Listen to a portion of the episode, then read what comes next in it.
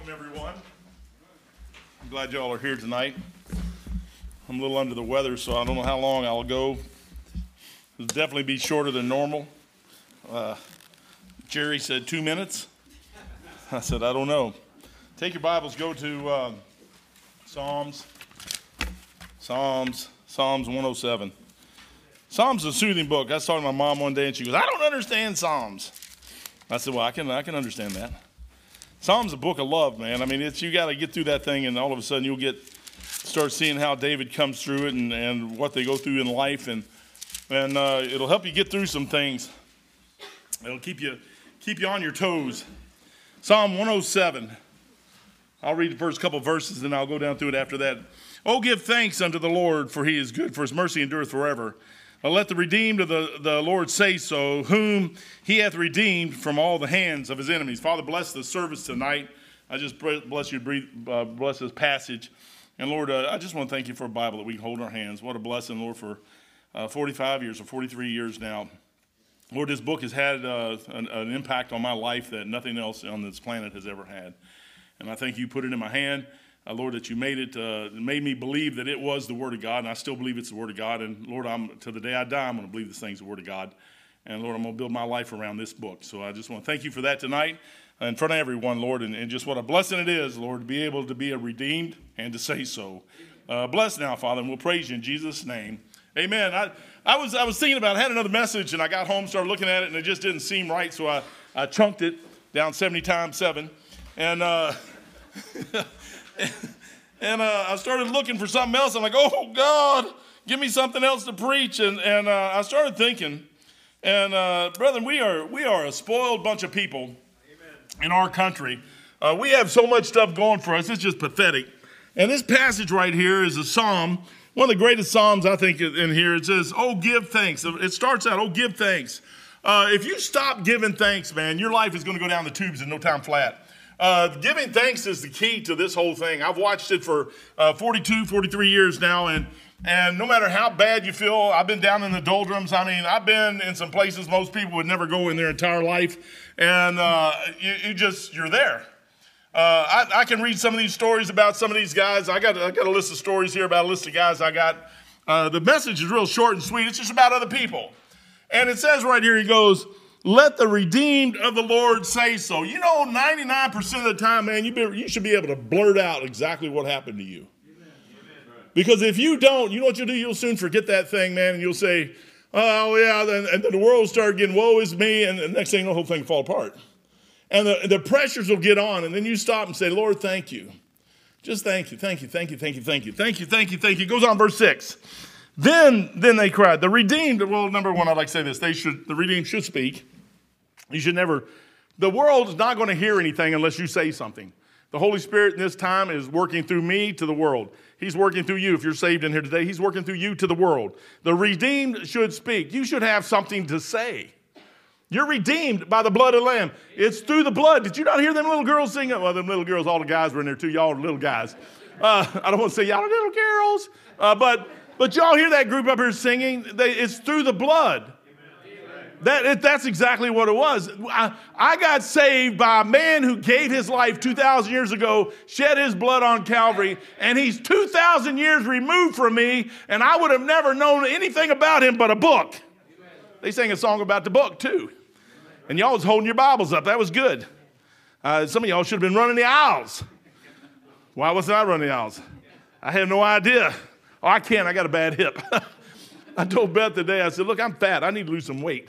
I said, I think I'm going to go out and start running again. Well, the last time I did that, it didn't work out too good. But, but it says the redeemed should speak. The redeemed should glory in their redemption. Man, you ought to be, that thing ought to light you up, man. One of these days, I was talking to a young lady this morning, Brother Barry, uh, his family brought, a young lady asked me if she could talk for a little bit, and we sit back here in the back. And uh, she was born and raised Roman Catholic. I was born and raised Roman Catholic. Beth was born and raised Roman Catholic. And she said, Man, I got saved, and and now that book is talking to me, and I know exactly what it is. And and, and he goes, my, not, my family's them, none of them don't understand that. She goes, it just, I'm like, sis, I know exactly what that is. And I'm sitting there, she goes, and I really like it here. She goes, And I, I mean, I think I'm a, a moron. I think, well, I don't want to say moron, but I could say moron. I think I'm a lousy preacher, but she goes, I understand everything you say. I'm like, yes, right there, I got one convert.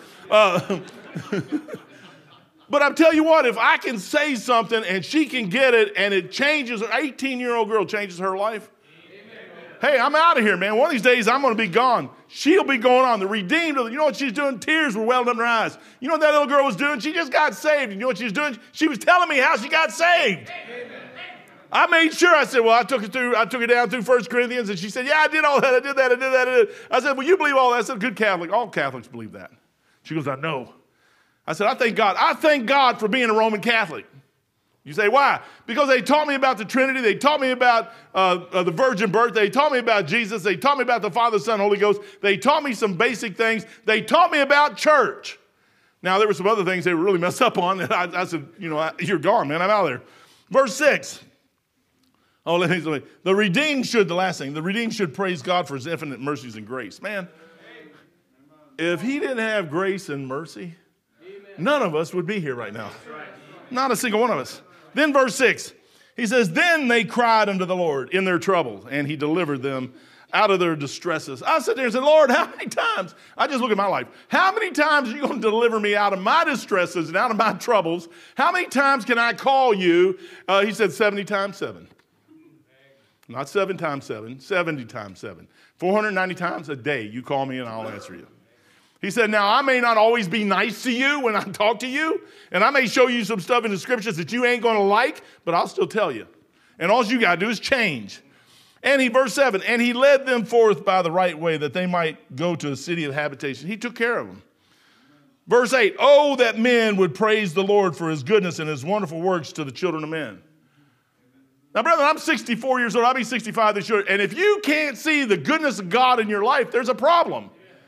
There's something wrong with you.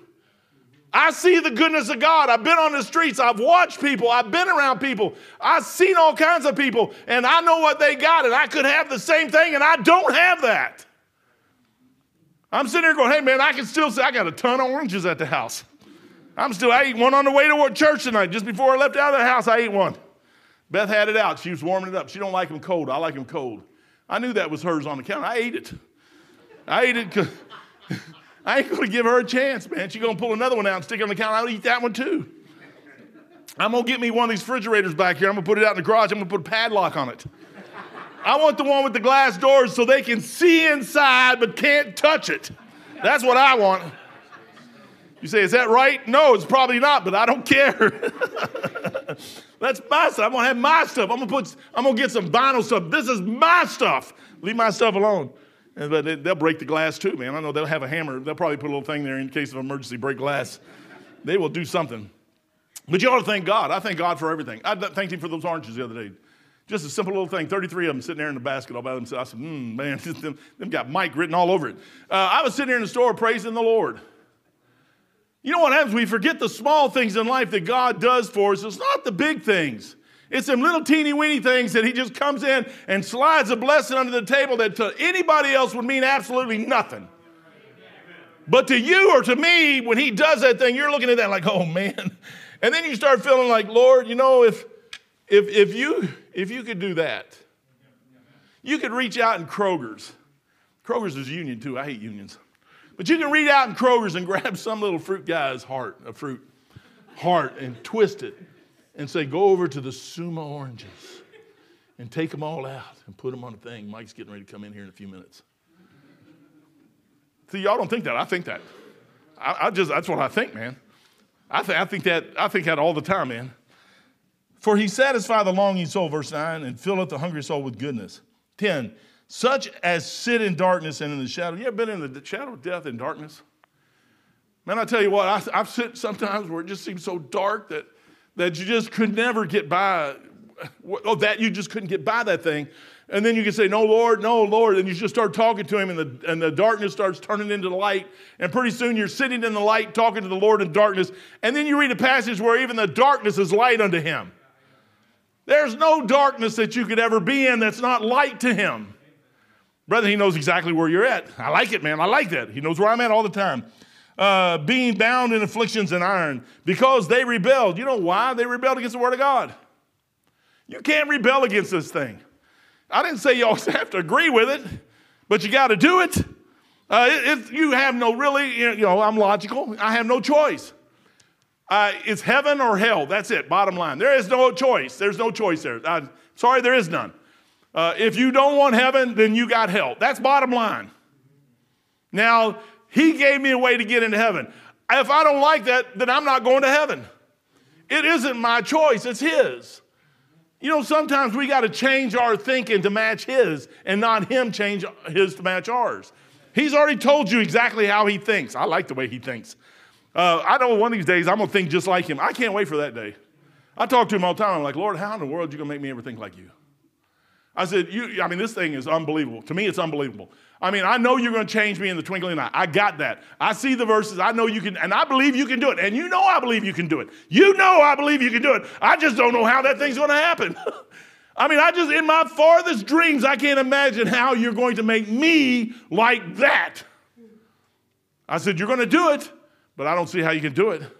And I'm like, Man, I can't wait for that day to happen. I just want to be like him. I don't know about you. Verse 12, he says, Therefore he brought uh, down their heart with labor. You know, sometimes God puts you under pressure just to get you in a place where he can talk to you. Uh, they fell down, and there was none to help. You ever been there where you felt like there was nobody to ever help you? Man, I tell you what, then it goes, verse 13, then they cried unto the Lord in their trouble. man, I tell you what, that's, that's some sweet times there, man. We, oh, God. And you just sit there and bawl your eyeballs out, and He hears you. And He saved them out of their distress. He brought them out of darkness and the shadow of death and break their bands asunder. Oh, that men would praise the Lord for his goodness and his wonderful works to the children of men. For he had broken the gates of brass and cut the bars of iron asunder. Then they cried unto the Lord in their trouble, and he saved them out of their distresses.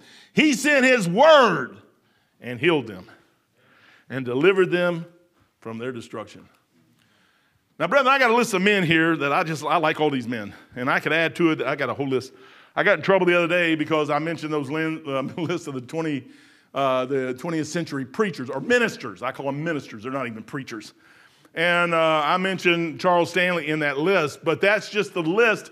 There was all kinds of people in that list that I didn't mention. Charles Stanley had to be one of them. Uh, uh, Benny Hinn was there. Uh, Joel Osteen was there. Uh, Victoria Osteen was there. Uh, what's the other lady's name? Joyce Myers was there. um, if you listen to them, I'll, I'll, pray for you. I'll pray for you. Uh, oh, then they cried unto the Lord in their trouble, and He saved them from listening to Joyce Myers. it says right there. I got it. I got the verse. That's that's verse 21. but but Billy Bray, man, Billy Bray is a good guy, man. I don't know about you, but I like Billy Bray.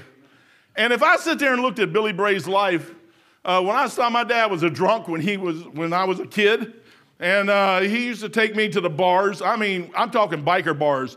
Uh, uh, Hell's Angels or a stinking Outlaws bar would have been a sissy bar compared to the bars my dad took me to. I mean, they were throwing people around, beating them up, blood all over the place. That's where I was raised. And I'm not there no more. And I found him somehow on the back porch of Louisville, Kentucky. And I don't know why he did what he did, but he saved my soul. And I can't forget that. I remember where I came from and how I got to where I was at, and I never forget that, man. I tell you what, there's times out there where this life will dump on you and dump on you and dump on you, and you can't understand it, but you still got Him. You don't need nothing else in this world. I got him. I was alone a lot of times by myself in this world, and I was okay because he's right there with me. And he kept me alive. I'm telling you, I watch people, they get mad, they walk out of this church and they don't go nowhere. Don't you tell me that's me causing your problem. That's your heart. You got the heart problem, not me. I'm not screaming, I'm just excited. I like Jesus. I'm gonna give you, I'm gonna give you a button. Say, I like Jesus on that side, and I like the Holy Ghost on this side. I'm gonna give me a hat says, and the Father on top of all of them, and I like them all. I like the Trinity. You don't like the Trinity, then go somewhere else. I like the Trinity. I like the Father, Son, and Holy Ghost. They kept me out of trouble for years, man.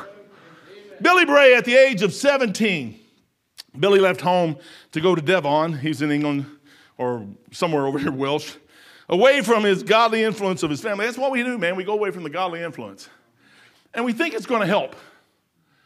You get all mad and bitter and angry, and you think it's going to help. It's not going to help. He said, and he fell into evil ways. Billy Bray did, man. I know exactly. I, I read these stories, I'm like, Lord, I can have a story like that. I said, my story is like that. He said, I became the, I became the companion of drunkards, and during that time, I was very near, near hell. I, I was just like that. That's where I run. I run, I run with those people. I did everything that, that's just the way people are raised today. Uh, they were raised like that when I was a kid, and the peer pressure on schools and everything else to drive kids to that, young people to that area, just as that's what it is. When I was sitting there, I'll tell you what, I got an eye opener when that NIS agent in the Navy sit down, and I was scared to death, and I told him my life story because I thought for sure they were going to kick me out of the Navy. And I sit there and said, hey, I did this, and I did this, and I started at 12 and went all the way as far as I could go. And I told him everything, man. I told him what you did. I told him what everybody did. And when I got done, that guy had his, he had his dark glasses on. Beth said the first time she met me, she thought I was an FBI agent because I had them pilot glasses on, sunglasses, they were all dark. And this guy looked like Dr. Peacock. He had a mustache, man, he's all stoic. And he takes some glasses off and just starts busting out laughing. And he goes, Mr. Elliott, he said, he goes, I don't know why people lie. Everybody does. Maybe not to what extent you just did, but because everybody does stuff like that and they lie about it and they don't think we're going to find out. He goes, You're the only one in my career that ever told me the truth.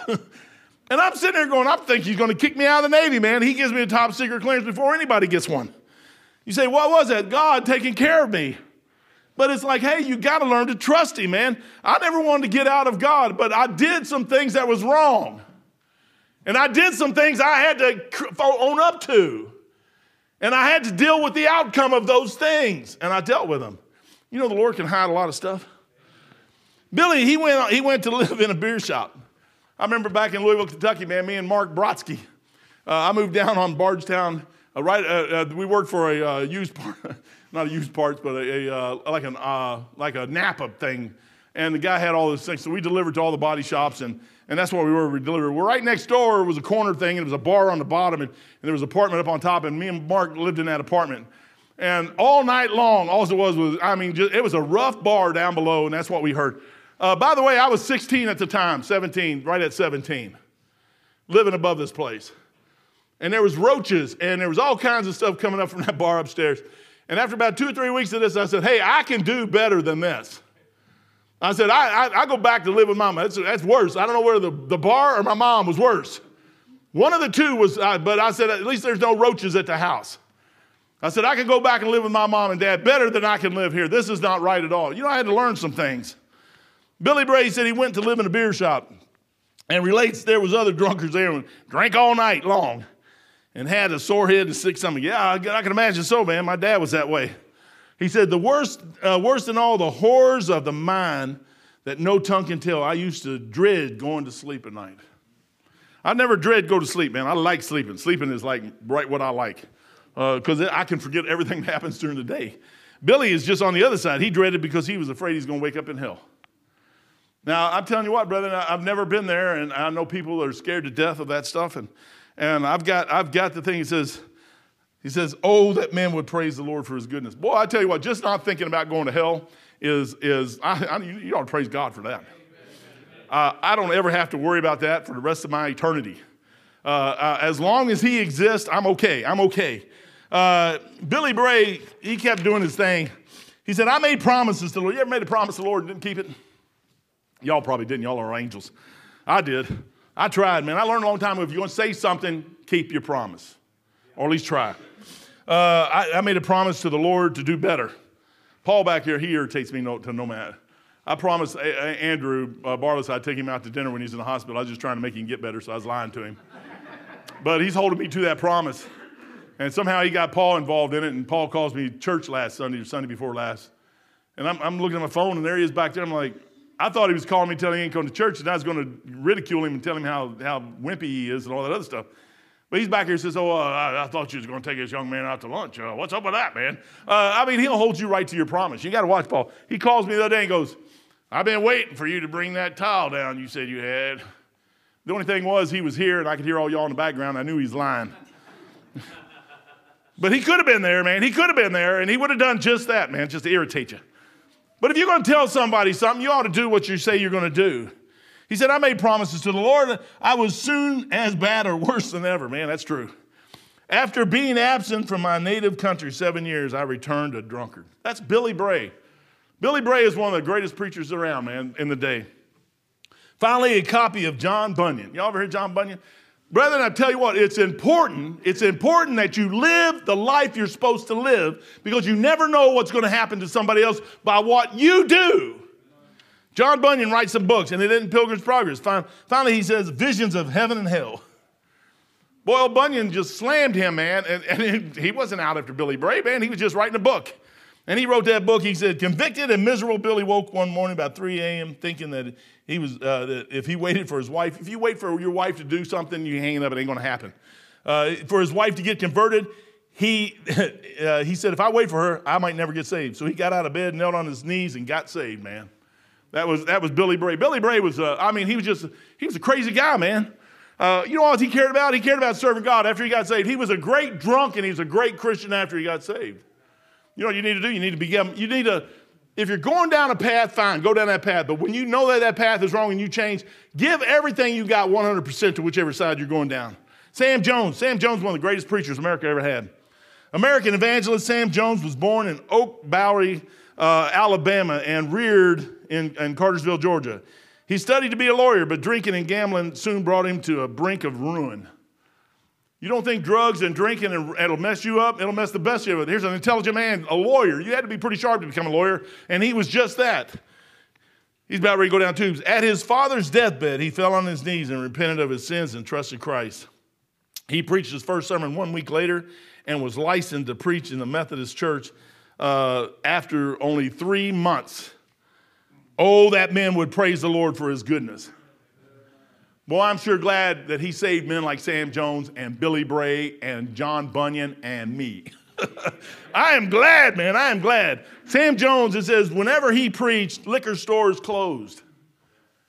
Boy, I'd love to see that, man.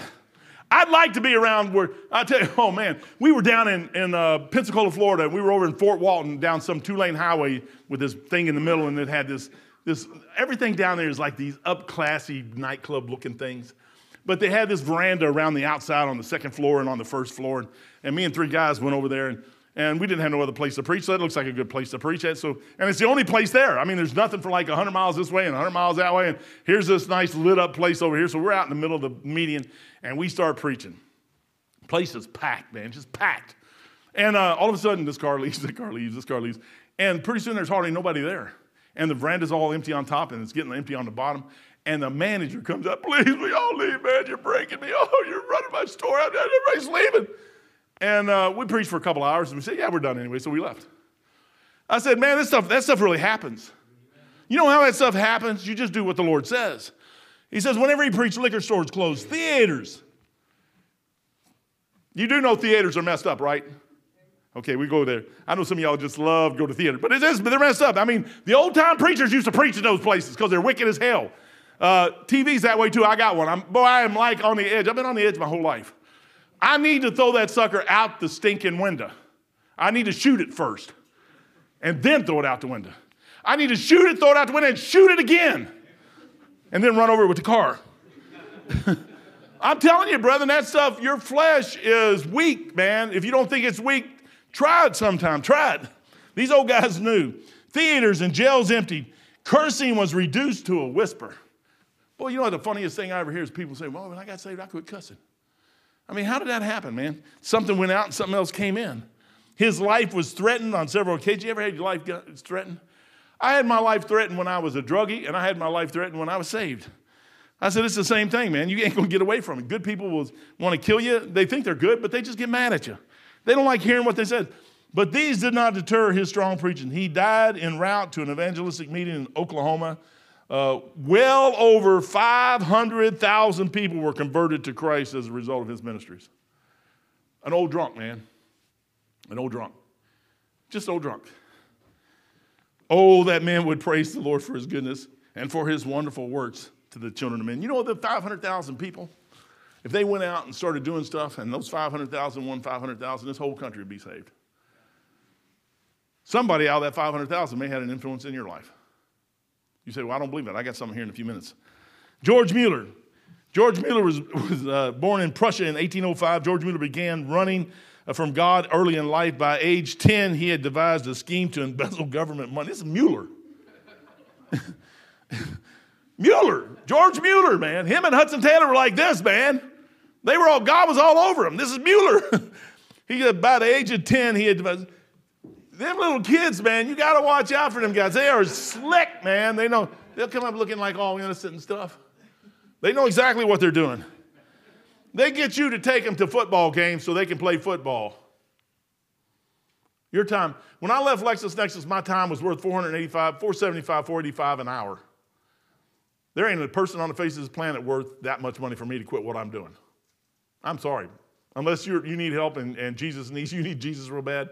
If you want me to stop and go watch a stupid football game, a basketball game, not for $475 an hour, you can hang that up, man. I'll do something else. Uh, it just, it's crazy, man. My mind is just all messed up when it comes to that. Mueller began running from God early. Anybody ever run from God? Some of y'all are angels, man. Y'all just, y'all just angels, born an angel, you'll die an angel. Some of us other ones, Jesus wasn't. Born in Prussia, in 1805, George Mueller began running from God in early life. By age 10, he devised a scheme to embezzle the government money and entrusted to his father. He's robbing from his dad. He spent his school days in drunken immorality. He even served time in jail at age 16 for failing to pay his bills. Man, I could have been, that, I could have been George Mueller. That's my life right there. the university he attended had some uh, 900 divinity students. His, his dad thought if I sent him to divinity college, it'll help him out. But Mueller said there were about nine of them who truly feared God. Here's a lost guy talking to a bunch of lost guys. He gets saved he goes on, he continues his sinful habits during his college days, and finally at 20, uh, the burdens of sin overcame him, and he trusted Christ as his Savior. I'm telling you what, it's just a Mel Trotter. Mel Trotter's a great man. Oh, that man, oh man, that verse over there. Oh, that men would praise the Lord for his goodness and for his wonderful works to the children of men. You know why you're here today is because men like Mel Trotter and men like George Mueller and men like Billy Bray and men uh, like uh, Bunyan, John Bunyan. I'm here today because them. You know, you have a reason to praise God today. You really do, man. Mel Trotter, following his father's footsteps, Mel Trotter become a hopeless alcoholic.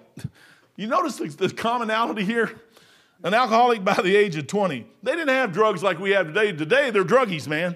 Uh, despite his mother's godly example, the influence of his father's saloon and drinking proved to be a temptation too powerful for a young man to overcome in his own strength. You get around it, it'll take you down. If you think you can handle it, you're crazy. You cannot. You cannot handle drugs, you cannot handle drinking, and you cannot handle smoking. Uh, unless the Lord removes those things out of your life, you will almost never get rid of them, and they will run your life forever, and they'll take every dime you got. This world is set up to take the money out of your pocket. Somebody's trying to take the money out of your pocket any way they can. To make a buck, you got to take it from somebody. You got to take it from somebody. On this day, January the 19th, 1897, Mel Trotter made the decision to kill himself. I, don't know how he felt. I told the Lord on that back porch in 1980, I said, if this is life, take me out of here, man. Kill me. I didn't want to kill myself. I'd let him kill me because that's still under the Catholic impression that if you killed yourself, you go to hell. Uh, I found out soon that that was wrong. I'm not going to tell you to go out and kill yourself tonight. I'm just telling you that, that you can't believe everything your Catholic priest tell you. Drunk, he staggered through Chicago, determined to throw himself in the freezing waters of Lake Michigan. Unable to break his habit and unable to keep promises, he wanted to die. Mel's progress brought him by the doors of Pacific Garden Mission. You ever been in Pacific Garden Mission? I have.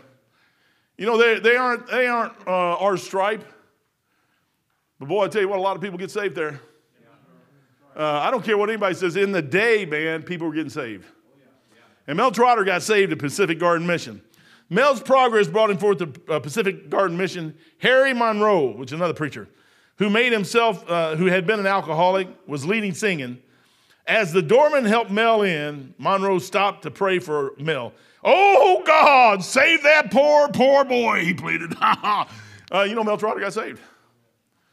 He knew that his life was shot. Oh, that men would praise the Lord for his goodness and for his wonderful works to the children of men. It's not just you he has wonderful works for, he has wonderful works for everybody. Amen. All you have to do is look back at some of these people's lives and you'll see it. Whitefield, Whitefield, he enrolled in, at Oxford in 1732, met Wesley, the, Wesley brothers, and next thing you know, they go. Whitefield was a good guy all the way through. You know some of these guys, Beauchamp Vick. Beauchamp Vick, him and uh, J. Frank Norris was a great guy, man. he shot a guy in his office one time. That's a good Baptist preacher. I like him. He, uh, the guy came in his office, causing trouble, he shot him. Now that's church, man. He said, I'm going to send you where you need to go, like right now. I don't know if the guy died or not, but I think he did. But Billy, but Mel Trotter, man, he, he got it. George Whitefield, uh, and Vick, he took over uh, Dayton Baptist Temple up in, in uh, not Dayton, up in uh, uh, Detroit. I've been in that church. You ever been in that church? I've been in that church. I've been in the one, uh, the original one, the one, the well, not the original, the, the number three, but the big one. I've been in that church. I wanted to go see where these men, they, they had ramps. It looked like a coliseum. In the day, they were running five, 10,000 people in that church. It, was, it looked like a monstrous church, man. For he had influence. Him and J. Frank Norris had influence all over the place. And then some things went down, and J. Frank Norris and him split up, and two different things happened. And, and we're here today because of those men. Oh, that men would praise the Lord for his goodness. Man, I thank God that he did this stuff in these people's lives. You know he'll do it in yours if you let him.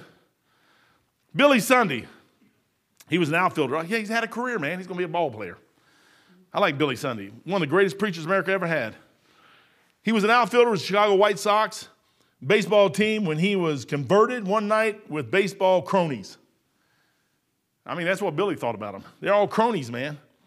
He heard, a, you have to lie to yourself and deceive yourself to make those guys look good. You have to lie to yourself. You have to throw out their entire lives out of the way and the, you have to have a love for the sport so much that you overlook the wickedness of all those people. Billy Sunday didn't. He was one of them, man. He knows. He was in there. He heard a group of singers on the street of Chicago where my where they were singing, Where is my wandering boy tonight? He said his mother's favorite song. Well, you talking about the Lord knowing exactly what to do at the right time to get a hold of you? He can do that in a heartbeat, man. He can do that anywhere. he said, he said right here, he goes, he went into Pacific Garden Mission and got saved. Now, brother, I'm telling you what, see, sometimes we look at things in life and we say, oh, well, no, they're, they're, no, brother, I'm telling you what, man, God uses all kinds of stuff. He'll use you if you let him. Uh, he says, I'm, here's, here's Billy Sunday. He says this I'm against sin. I'll kick it as long as I got a foot. I'll fight it as long as I got a fist. I'll butt it as long as I got a head. I'll bite it as long as I got teeth. And when I'm old and, and fistless and footless and toothless, I'll gum it till I go home to glory and it goes to perdition. That's Billy Sunday. When's the last time you heard anybody say that? Or anything like that? We're just trying to keep you in church on Sunday. We're afraid to say anything to you. I'm not afraid. Lester Roloff, man, Lester Roloff is cool. I like Lester Roloff. That guy was like, he was like saved out of the womb. He got saved at 14, but he's the world's greatest need. Here's what he said the world's greatest need is, is a preacher preaching. Amen. The gospel is our emancipa- emancipation proclamation. I got emancipated. Amen. 1980 on a back porch in Louisville, Kentucky. I heard, uh, I was watching uh, uh, Andy Griffin one time. My wife, they think that's holding show or something. And uh, so Andy comes in and looks at Barney. He goes, Barney says he knows everything about history. And he goes, Well, what's the Emancipation Proclamation? He goes, Well, it's, emanci- it's when they got emancipated and propagated, propagated.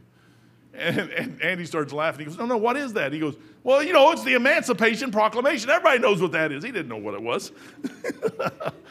But I got, I got emancipated, man. I got freedom. I got freedom that night. I didn't even know all I got. Oh, that man would praise the Lord for his goodness.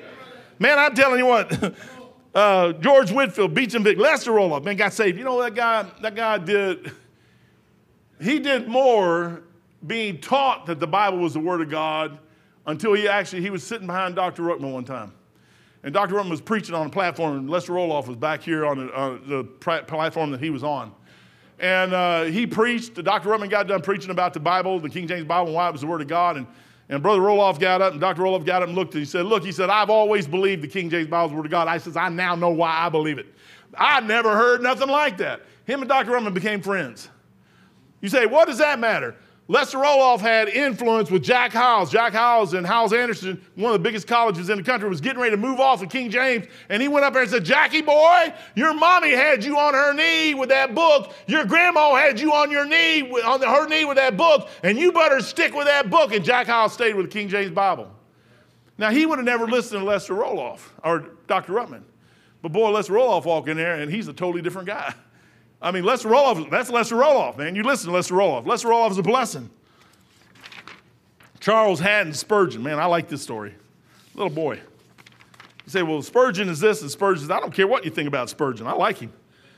Because of a snowstorm, a little 15 year old boy, he was going somewhere. He says uh, he, on his path to church was di- diverted down a side street for shelter. He ducked into a primitive Methodist church on, on Artillery Street an unknown substitute lay preacher stepped into the pulpit and read his text, Isaiah 45, 22.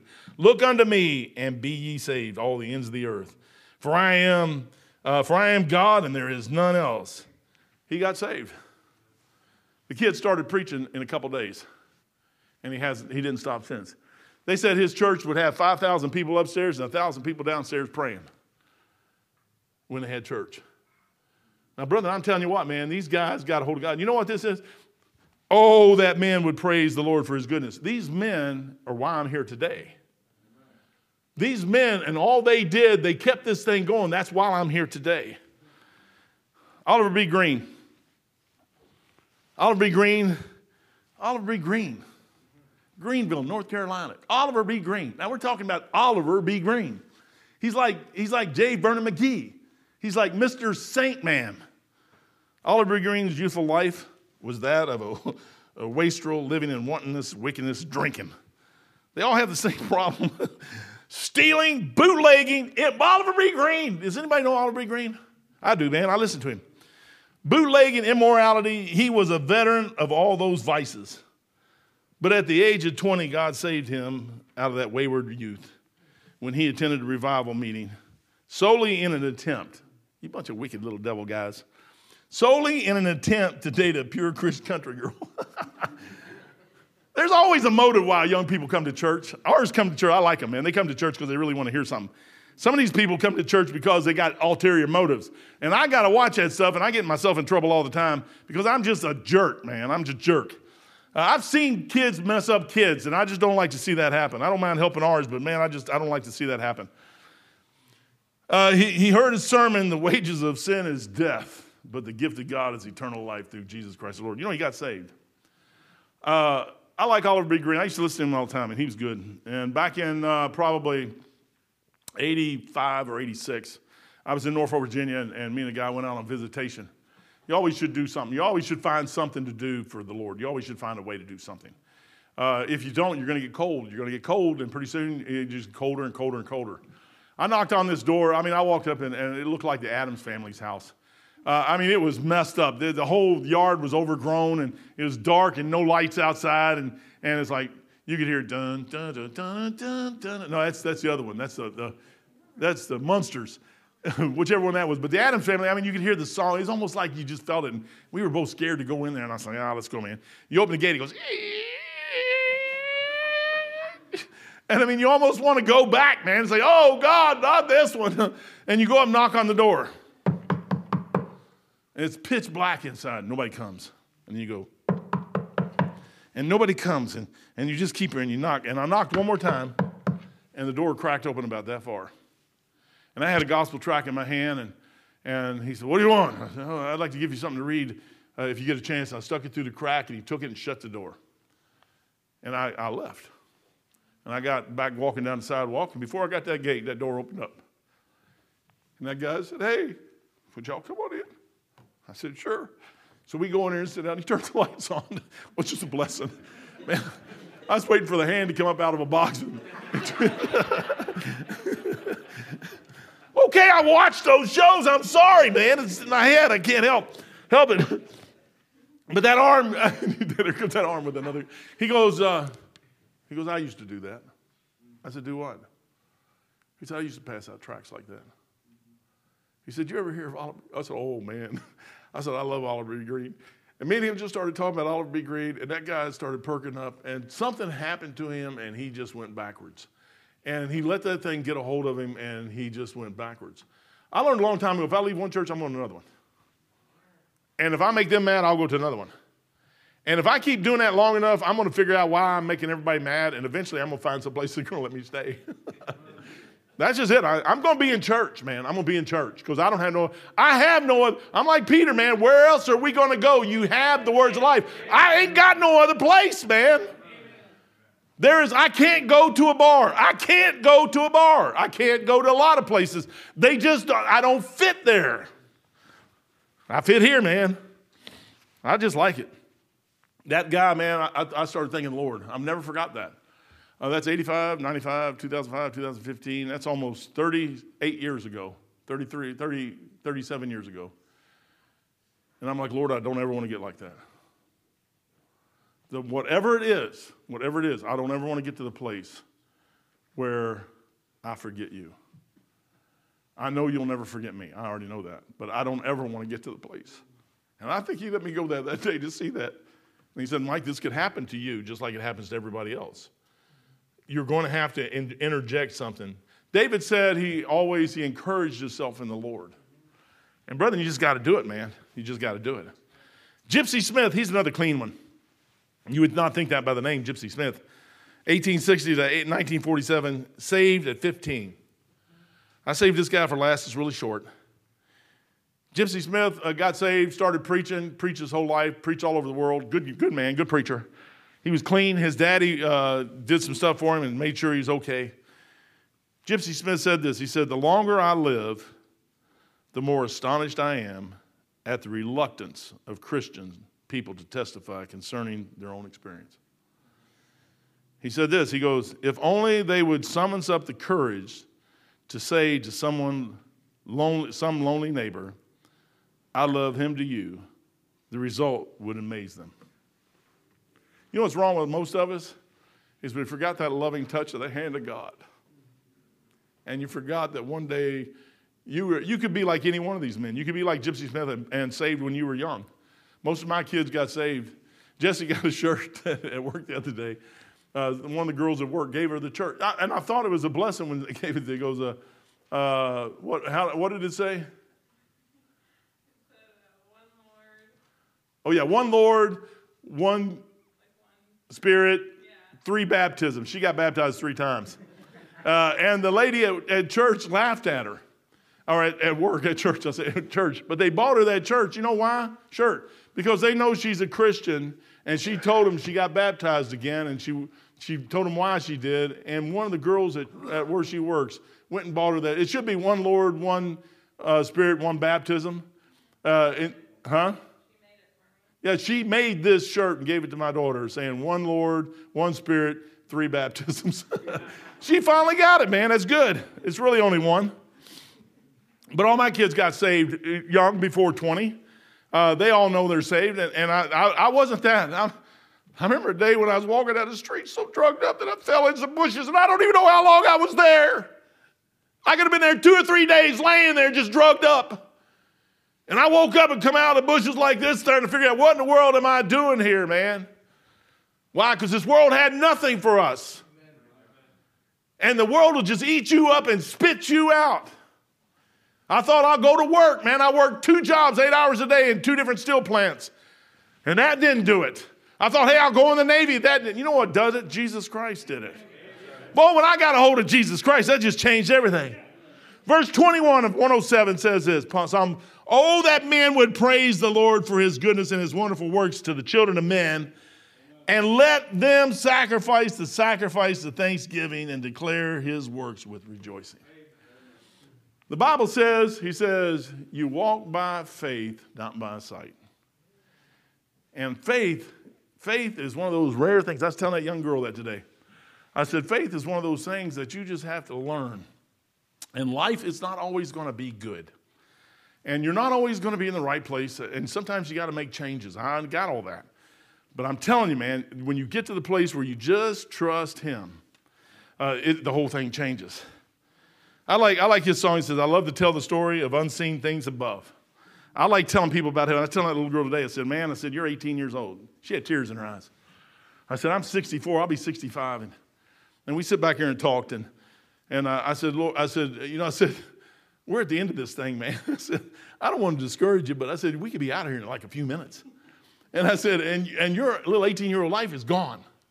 I said, but oh, sis, man, when that thing happens, I said, you are not going to believe what happens.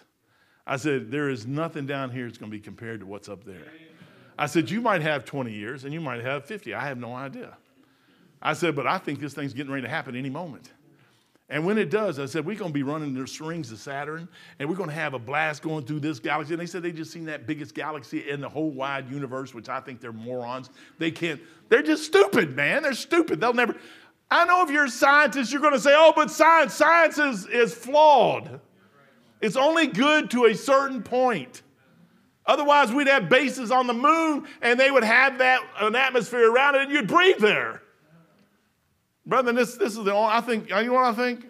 I think this is the only planet in the galaxy, in the universe, that can be inhabited by man. I believe one day the Lord's going to change a lot of them other planets and they're going to be inhabited too.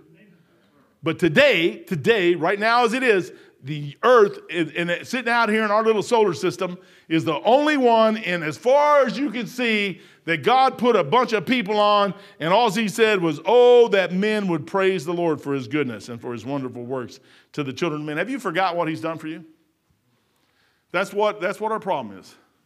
We forgot what he's done. Because if this didn't happen this way and that didn't happen that way we forget what he's done for us. Has he ever done anything for you I read these stories of these men. I'll never be like Gypsy Smith. I didn't get saved at 15. I got saved at 22, but I already lived a life of debauchery all the way up to that point.